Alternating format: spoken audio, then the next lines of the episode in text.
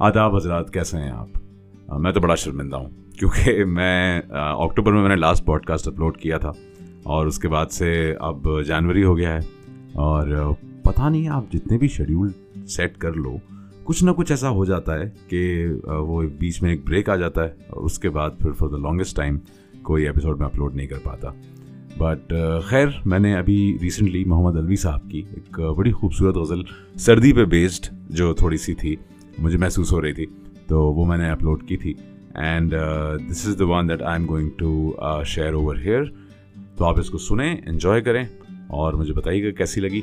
And uh, میرے لیے دعا کیجیے گا کہ میں وقت پہ اگلی بار کوئی نیا ایپیسوڈ جو ہے وہ جلد از جلد آپ تک پہنچا سکوں۔ اپنا بہت بہت خیال رکھیے، آپ دنیا میں جہاں بھی ہیں take care and stay safe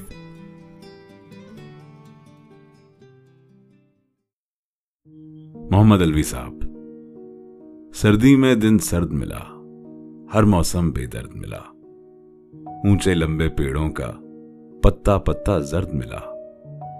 سوچتے ہیں کیوں زندہ ہیں؟ اچھا یہ سر درد ملا۔ ہم روئے تو بات بھی تھی، کیوں روتا ہر فرد ملا؟ ملا ہمیں بس ایک خدا، اور وہ بھی بے درد ملا۔ الوی خواہش بھی تھی بانج جذبہ بھی نامرد ملا۔ سردی میں دن سرد ملا، ہر موسم بے درد ملا۔